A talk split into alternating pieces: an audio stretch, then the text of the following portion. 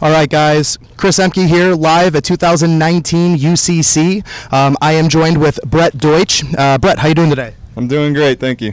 How's your day been in preparation for this up to this point? It's been good. We were uh, pretty prepared coming in today, so uh, yeah, it's been good. The last time I saw this truck a couple years back at uh, one of the local drag strips by me, Byron Diesel, the Fall Drags, um, and I haven't seen the truck since. It is absolutely gorgeous. Thank you, I appreciate it. Yeah, we uh, had some unfortunate luck in Byron 2016 where the truck burned up at the race. Uh, this is the first time, this is a debut of the truck, so this is the first time it's been out since. I was literally just going to ask you. That is impressive to say the least. So a couple year downtime. Yes, yeah, October of uh, 2016 was the last time the truck had went down the track, and here we are today. Try it again. What did you do in preparation? Is there anything that's changed? I mean, other than the damage that occurred, anything that's changed to the chassis, engine platform, anything like that? Uh, yeah, so we uh, the truck went to HSP Diesel, and they did a full um, 25.3 cage on the truck.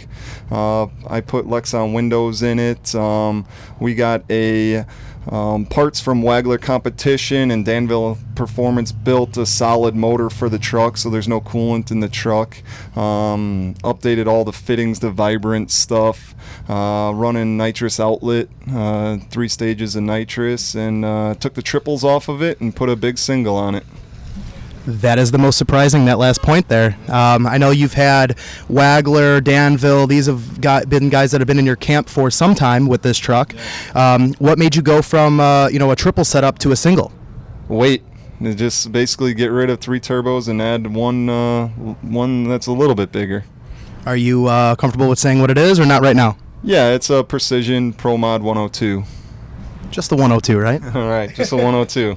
Uh, still turbo 400? Still turbo 400, yep. Running the Rossler 400 with the Neal Chance lockup converter. Uh, any personal goals that you have for this weekend? Uh, I'd like to run a high four. 490 would be nice. I'd like to try to get in the fours. The fastest the truck has been before is a 530 at 135.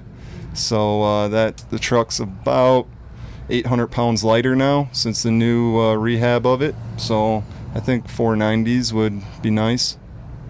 That's impressive to say the least. And you have your uh, eyes set on the prize, not just getting the truck to stay in one piece and go down the track like some of the other uh, people I've interviewed today, uh, but you want to, you know, you want to beat your, your best time prior and, and, and of course keep the truck in one piece this weekend. Yes, absolutely. That's the most important part is to keep it in one piece and hopefully go A to B with no problems. Well, the truck is absolutely gorgeous. Every time I see it, it's a jaw dropper. It's always, you know, a, conversation starter amongst anyone whenever, you know, it's at an event. Um, any last words that you have for uh, the listeners out there? No, I'd just like to say thank you to all my sponsors that uh, stuck with me for the two years the truck was down, and uh, my family, most importantly. They've been supportive this whole time. So, yeah. Well, thank you so much for taking the time, and great luck. Thank you. I appreciate it.